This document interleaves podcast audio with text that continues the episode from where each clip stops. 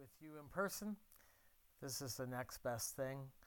Uh, my advice to those who weren't feeling well, if they had cold or flu symptoms, they should stay home. And uh, this past couple days, I've had a little bit of a flu system, uh, flu in my system. It's been very, very mild and uh, manageable. And actually, right now, I'm feeling completely normal. Uh, but I don't want to take the risk of being with you this Sunday. And so um, I, I, had started a series on the seven churches of Asia and um, kind of got carried away last week on some things. And so I end up, I didn't get it accomplished the way I'd hoped to get it finished, get it wrapped up in two weeks. And so I'm left with one church, a church at Laodicea. And uh, I thought I'd share that with you here this morning. I also thought I'd be available to show some slides of um, a couple trips that I made to Turkey, where these seven churches are, and uh, it won't work with this uh, with this system of being able to talk to you today. And so I'll save that for another time. I think what I'll do is I'll probably uh, turn it into a slideshow and put it on my YouTube channel and give you give everyone a link to that so you'll be able to go there and, and, and see those slides. It's uh, worthwhile to see. And so I wish you could all go to Turkey uh, and see these seven churches. I think the big takeaway that uh, I had from those tours is that um, these seven churches, including Laodicea, must have repented because uh, we could see evidence at every site of a massive church. In case of in the case of uh, uh, Ephesus, there's several churches. It was the largest, it was the mother church of all the other ones. And um, there's several big uh, basilicas, the bones of these basilicas, arches and foundations and massive stones and pillars uh, that are strewn. This whole earth, this whole area is earthquake prone, and uh, every one of these cities, including Colossae and Hierapolis, which is nearby, uh, Laodicea, uh, and they're mentioned also in the book of Colossae. Uh, all of these churches were destroyed. And then, um, because they had become more um, focused on, um, what should we say, uh, they became more um, legalistic, more uh, traditional, more Episcopal, more Catholic um, focus on rituals, burning candles and incense and and that kind of thing. They they they lost the power of the Holy Spirit. They uh, no longer had apostles and prophets leading the way, leading the churches. Uh, they became uh, bishop driven, and they the Christianity was largely in their heads. It seemed like very uh, very important to have theological uh, debates and discussions and, and synods that would decide things. And, and so they lost the, the real keeping power uh, of the church in the sense that they were no longer vibrant, no longer alive. Uh, but maybe 200 years after these letters were written, uh, Islam began this sweep and moved in, and the churches uh, were driven underground, and you can go to places like Cappadocia. Uh, Peter wrote to the to the brethren at Cappadocia, and Cappadocia is an unusual mountain region, and it's a soft, um, I think, some kind of volcanic ash, and it's a it's a really unusual landscape. Uh, you can look it up yourself if you look up Cappadocia in Turkey. It's it's uh, it's very very interesting. It's like these big cones and people built houses out of them. And, and underneath, underneath is a labyrinth of, of caves, of houses and churches and altars and places for baptism, baptisms. And so what, what happened when Islam came in, um, they were threatened and they moved everything, even some of their livestock, they moved them underground. And it just never recovered. And then there's a time when there were no more Christians in Turkey, and to this day, in modern day Turkey, very, very few Christians. And the ones that are there, our brethren who are there, are persecuted. uh, for their faith. They, they largely live underground, not physically, but spiritually. And um, there is a church in Turkey. Of course, there's a church everywhere. But um, it's not the same. And so all these churches survive. The evidence of that, uh, or they all repented, the evidence of that is that they built massive basilicas. So there's a time when, when Constantine, who is the emperor, claimed to have been converted, and he legalized Christianity and built the first church building. And so they moved from a, a house church style meeting into very large uh, basilicas. Basilicas look like a granary. You can see pictures of them if you look at look at uh, first century churches or uh, churches around the year 300. So it wouldn't be first century, but 300, 350. In fact, you can see um, evidence of that style church because that was there was only one style. They all built the same style church everywhere in that known part of the Roman world, and um, uh, all of them are the same. And and you can go to um, Spain, you can go to um, places in Rome, and still see that style of church, the basilica style of church.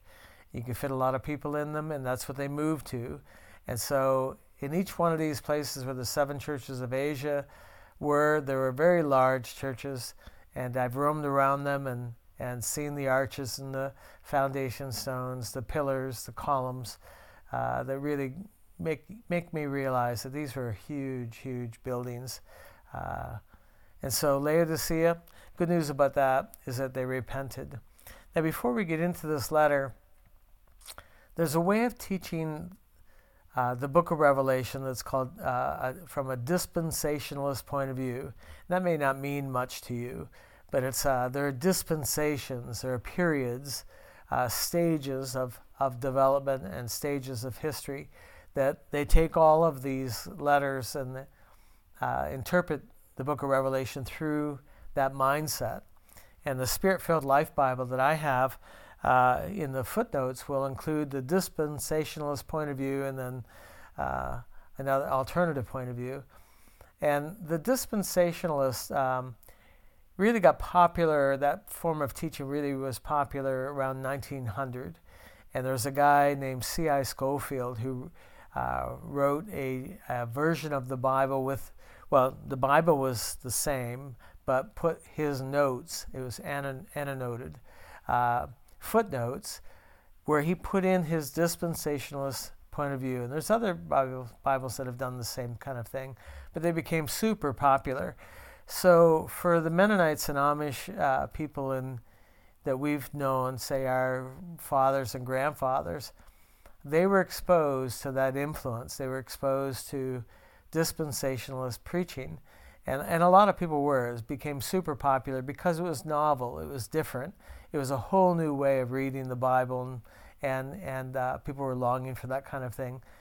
Um, the dispensationalist point of view would say that these seven churches, though they're real at the time, they represent whole segments or stages of history.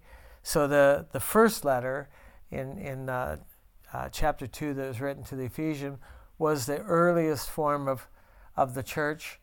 And then each uh, church thereafter represents a different period. And they had the period, you know, leading up to Martin Luther, then the Reformation, and um, uh, they had uh, a period that was very good when it came to the Philadelphia story that's written in the, one of the letters to the church at Philadelphia. well, the Laodicea uh, church was the worst. I mean, just it, it's, uh, it's a real amazing letter uh, uh, very little commendation and quite a bit of uh, conviction that Jesus writing and telling them what had to go, what had to change. And they said that that stage of church history was this stage, this period, starting about 1900, 1906, uh, that we are the Laodicean age. And um, Watchman Nee, he was super popular writer, and um, he wrote that was his slant on it as well. He wrote the dispensationalist point of view or echoed the popular teaching that Scofield had developed. so, uh, what we are is, in their minds is we are uh, constantly the uh, under condemnation as the Laodicean age. So it's very, um, it would preach. It would say we need to repent. We're the worst stage, and uh, but there was no way to get out of it. And so once you're cast into that Laodicean period, well, it's kind of like Groundhog Day. Every time you wake up, it's Groundhog Day again. It's it's you're cast. You're stuck in that age and it was a way of trying to move people, prod them to change, prod them to repent. Uh, but it's a, it was a very negative form of, of, of uh, condemnation, really, that was constantly being put, put condemnation on us to try to get the churches to, to repent, to get out of this uh, Laodicean age, except there was no way out because uh, we were always in the Laodicean age, and that's how they interpret it. Uh, you can tell by the sound of my voice, you can tell by my attitude as I'm teaching this that I don't believe that. Uh, I don't feel that's a proper way to understand these churches. There's plenty enough conviction in these in these letters that we don't need to resort to condemnation. Condemnation gives you a sense that you've done something wrong and you're kind of stuck with it. You can't really ever really do anything about it. You're kind of stuck. And um, you have to get over this wall, but there's no boost to help you over the wall. And uh, a lot of people use condemnation to, to, keep their people in line or to motivate their people to get them in line. And so it became very popular among uh, conservative uh, groups, all kinds of conservative groups, Baptist, Anabaptist. Uh, and so they used it. They, they went with C.I. Scofield, who was a Baptist. And so um, uh, I don't believe that that's the way to interpret these letters. I think they were just actual churches that Jesus revealed, he took the lid off of what was going on in those churches because he sees and he hears and he knows. He stands in our midst and he knows what he knows Wellspring. He knows our church. He knows our strengths, our weaknesses, our attitudes. He knows our hearts Sunday by Sunday. Uh, that's a very powerful thing. That will produce change. That'll produce growth, and we want that. Um, and so uh, I thought I'd share that just before we go into this last reading of this last church and see what Jesus has to say to the, the seven churches. So here's what he wrote to the church at Laodicea. And the angel of the church of Laodicea write, These things says the Amen, the faithful and true witness, and that means martyr. Jesus was the the first martyr, the ultimate martyr, martyr with a capital W, the beginning of the creation of God. I know your works, that you're neither cold nor hot. I could wish you were uh, cold or hot. So then, because you are lukewarm, neither cold nor hot, I will vomit you out of my mouth. What an amazing thing to say. Uh, this is lovely Jesus. This is Jesus who loves us, loves us completely, and yet he's saying something here that gives you an indication that we're not home free. Uh, he could actually reject us. Uh, there, that goes against a lot of teaching, even popular teaching today. A lot of extreme grace teaching that says that you can do what you like, you can live what you like, uh, live the way you like, and there's really no consequences for it. That's not what Jesus was teaching here. It's funny when you're thirsty for something, uh, we prefer a hot drink or a cold drink. Very rarely, if ever, are you really satisfied. Do you long for something that's lukewarm? It just doesn't. It just doesn't do it.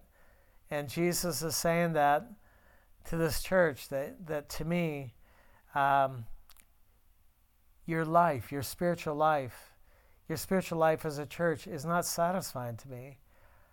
Doesn't mean I want you to be cold spiritually. So I want you to be refreshing. Uh, it's not that I, I only want you to be hot. I want you to be either hot or cold, but um, this whole middle lukewarmness. And it's funny, if you ask Christians, are you hot or are you cold? And they think of cold spiritually as spiritually dead uh, they'll say, No, I'm not either of those. Very few people will say they're spiritually hot. So that automatically puts them in the middle, which is lukewarm, and then you hit them over the head with, I, I will spew you out of my mouth. And again, it's just condemnation. But it, it's just the way we are that we prefer something hot, we prefer something cold, and they were neither, and so they were distasteful uh, to Jesus. That that's something to really be thinking about. I mean, it, Jesus loves us unconditionally, but he prefers. He has preferences. He there's things that he gravitates to. Uh, he wants us either to be hot or cold. He wants us to be satisfying to himself. He says to them, Because you say, so he was listening, because you say, I'm rich, I've become wealthy, and have need of nothing. Do not know that you're wretched, miserable, poor, blind, and naked. I counsel you to buy from me gold refined in the fire, that you may be rich, really rich, and white garments, that you may be clothed, that the shame of your nakedness may not be revealed. They saw themselves one way you know, most most of us start off uh, with nothing, and under the blessing of God and living a disciplined life and choosing choosing other than the way of the world, uh, we all prosper. In this church, like you and I, uh, you and I have prospered, and the the struggle that we had in the beginning is not our concern today and they actually concluded, I, am rich, I'm wealthy, I've become wealthy. And, and there's a risk with that. It's a, it's a funny thing that um, it's probably harder to have things and to have means and wealth. So you don't even have to pray as to whether or not you buy something. You don't have to labor and pray prayer whether to spend money. You can just afford to choose. You can choose on your own. And I've met people who've become wealthy and they stop praying uh, they don't really have to. They're not, and they don't have the pressure, the strain of, of need driving them into the arms of Jesus. And so it puts them at risk. Um, Wellspringers, let me speak to you for a minute. Never mind the Laodiceans. All of us are prospering. All of us have more than we had in the beginning. Our church is prosperous. And in the beginning, we struggled. We had to pray. We had to pray over, you know, for a long time. I, I didn't draw a salary. Uh, I had a, a, a small um, housing allowance for which we were very grateful because we had nothing. Uh, we had very few people. We didn't own our own building. Now we own buildings, and so we've prospered. The risk, the risk is, can we be prosperous? Can we have this and not, not conclude in ourselves that that we don't need, we don't need Him we can just buy. We can just choose. We can opt in or out, and it's a it's a risk. And it's not how you started the Christian walk; it's how, it's how you finish the Christian walk. That's that's what really counts. And so this church started well and prospered, and it says we, we became wealthy, and we have need of nothing. But their perspective was off, spiritually speaking Jesus said, You're wretched. You're miserable. You're poor. There was another church who concluded that they were poor, and Jesus said, No, no, no. From my perspective, you're rich. You're really rich. You're rich in faith. You're rich spiritually. Um, the, there's a risk for us as, as people at Wellspring. There's a risk for us with the risk of prosperity. He says, I counsel you to buy, buy from me gold refined in faith, uh, refined in the fire. Uh, that, I believe, he's talking about faith. And anything that reduces your need for faith, we have to treat it like an enemy. It puts us at risk. And um, faith is the commerce of heaven. Faith is what makes heaven, uh, it's the greatest thing in heaven. It shows how wealthy you are, how much glory, how much grace, how much truth, uh, how much of a witness you really are. All those things are, are the things that determine how wealthy you are in heaven. It's not silver and gold. You've heard it said before. It's always worth uh, repeating. You know, that even the streets are paved with gold. Uh, the things that we long for here are as nothing in heaven. But the thing that really people will see, people will see what you really look like, how much faith you really developed. He said, I counsel you, my advice to you, even at this late stage, is to find a place where you live by faith. Uh, faith, which is gold, refined in fire, and that you may be clothed, that the shame of your nakedness may not be revealed. It's possible, I suppose, that once our bodies fall to the ground and we stand in the spirit realm, uh, we can see that how naked people really are. They don't shine with glory. They're not clothed in white, and it becomes obvious obvious to everybody the level of their spirituality, the quality of their spiritual development. People will see it. We can hide it here. We can hide how much faith we have, how much glory we have, uh, what we're clothed with, our intimacy levels with Jesus. All of those things can be hidden here or faked here, but they can't be faked when you die. When you go in the spirit realm, what you really are how pure you are, how holy you are, how much glory you have, how much truth you have, how much faith you have. All of that is evident for everyone to see. You can't hide, you can't fake it. It'll be evident. He says, and anoint your eyes with an eye salve. And you know the story, people have taught that they produced eye salve ointment at Laodicea. Um, I can't teach it that way because um, uh, even though there may be some uh, historical evidence to that effect, it's it, we don't have that in the Bible, so uh, it's hard to prove. But he says this. He wants you to see differently. He wants you to have an experience with the eyes of your heart. Paul wrote to the Ephesians, and he said, I'm praying for your spiritual eyes. We should take some time today, each of us, and pray for the eyes of our heart. Lord, let me see. Let me see me. Let me see my true condition. Let me see what I need to do. Let me see accurately. Lord, I, I, I'm asking that you anoint my eyes, my the eyes of my heart, with a salve. Let me see the way you see. I don't want to. I don't want to fake it. I don't want to be deceived. I don't want to be misled by my own view of myself. That is what Jesus is saying, whether or not they made salve or not. Pray for yourself, pray for your family. God, help me to see. Help me to see the, what you see and use revelation. Take the lid off of my life, expose it. Use circumstances, use trials. This COVID period that we've been in is a real trial. It's a it's a revelation of it helps us to see. Uh, we shouldn't hate it. We shouldn't despise it. We should embrace it and say, Lord, use anything that will help me see myself more accurately. And he goes on to verse 19. It says, As many as I love, I rebuke and chasten.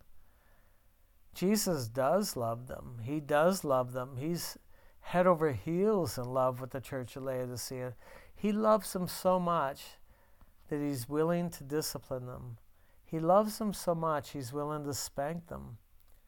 He loves them so much that he's willing to chasten them. This thing about, he says, as many as I love, I rebuke and chasten. Um, rebuke is oral correction. And sometimes it's enough uh, you'll know among with your own children that just saying to them something that causes them enough pain that they change their attitude or change their behavior, that a rebuke is necessary sometimes to get them to change because it, it hurts. The, the truth hurts, the reality hurts. And if they don't listen to the rebuke, you go to the next level of inflicting pain, which is physical and chastening. And so, uh, in my relationship with the Lord all these years, anytime that he's wanted to get after something in my life, he starts by speaking to me. He warns me. He tells me what's wrong. He, I don't have to guess. Uh, he's very ex- explicit. He's, he, he's convicting. Conviction is a very clear sense of what, what you've done that's wrong. And he's been that way with me, often rebuking me. And, and that's the first stage. Uh, moms and dads, we want you to be disciplinarians of your children. They have a fallen nature that needs correction and it needs somebody to, to curb its, its passions and its, its uh, uh, ability to take over our lives and dominate our lives of our kids. And so the way to stop that flesh nature, that fallen nature, from dominating the, their little lives is you start with rebuke, which is oral correction.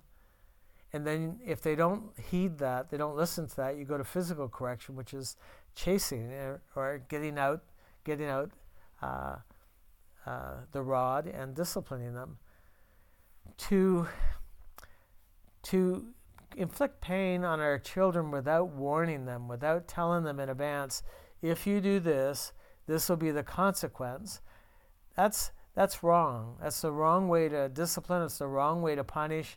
Just to, uh, I hear parents who who lash out in their own flesh, their own frustration, and they swat the kid in the mouth or across the side of the head. Or um, there's no forewarning. There's there's no um, uh, there's no rebuke telling them what they did wrong and what they need to do to change. They just lash out at them. That's wrong. That's that's the wrong way. That's the stuff that ends up in the newspaper that gives chasing a bad name, makes it so that you you know legally won't be able to chase your children anymore, because we automatically go to pain, physical corporal punishment rather than rebuke. When Jesus wants to get through to me, he speaks to me. That's part of our relationship. Is there prospect of physical pain or something that really hurts? Uh, yeah, there really is. And he's warning them of that. He said, I love you. I love you so much. I love you, and I will not leave you the way you are. I will speak to you. I will, I will discipline you, and I'll chasten you. And, and um, he's warning them of that reality. Grace teaching, and there's, I'm a grace guy, and I teach grace, but there's a grace teaching that eliminates this, that makes everything cushy and easy and comfortable and, and only only positive that that Jesus loves us so much that he's only affirming. And um, you will not grow healthy strong Christians with that. We need the probability the possibility uh, the consequence of punishment to keep us living the straight and narrow life.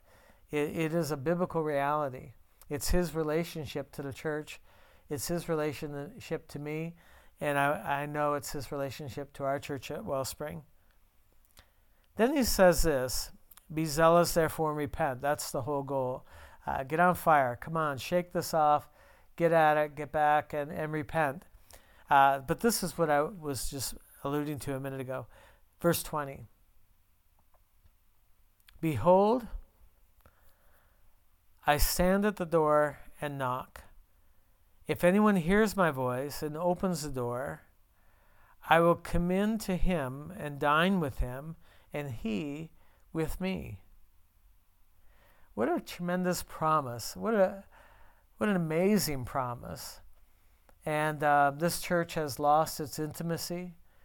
Uh, they've lost fellowship with Jesus, which is everything and they no longer are meeting with him and dining with him. He's no longer feeding them. They're no longer feeding him, providing what he needs. He longs for us to feed him as well. It's mutual, it's food that satisfies both parties. It's a real meal.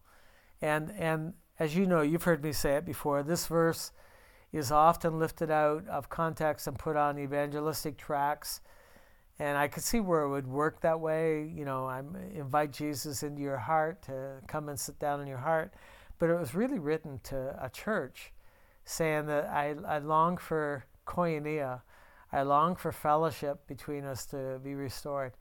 In the Middle East today, And in this period, one of the most intimate, intimate, uh, intimate things that we could do with someone is have a meal with them.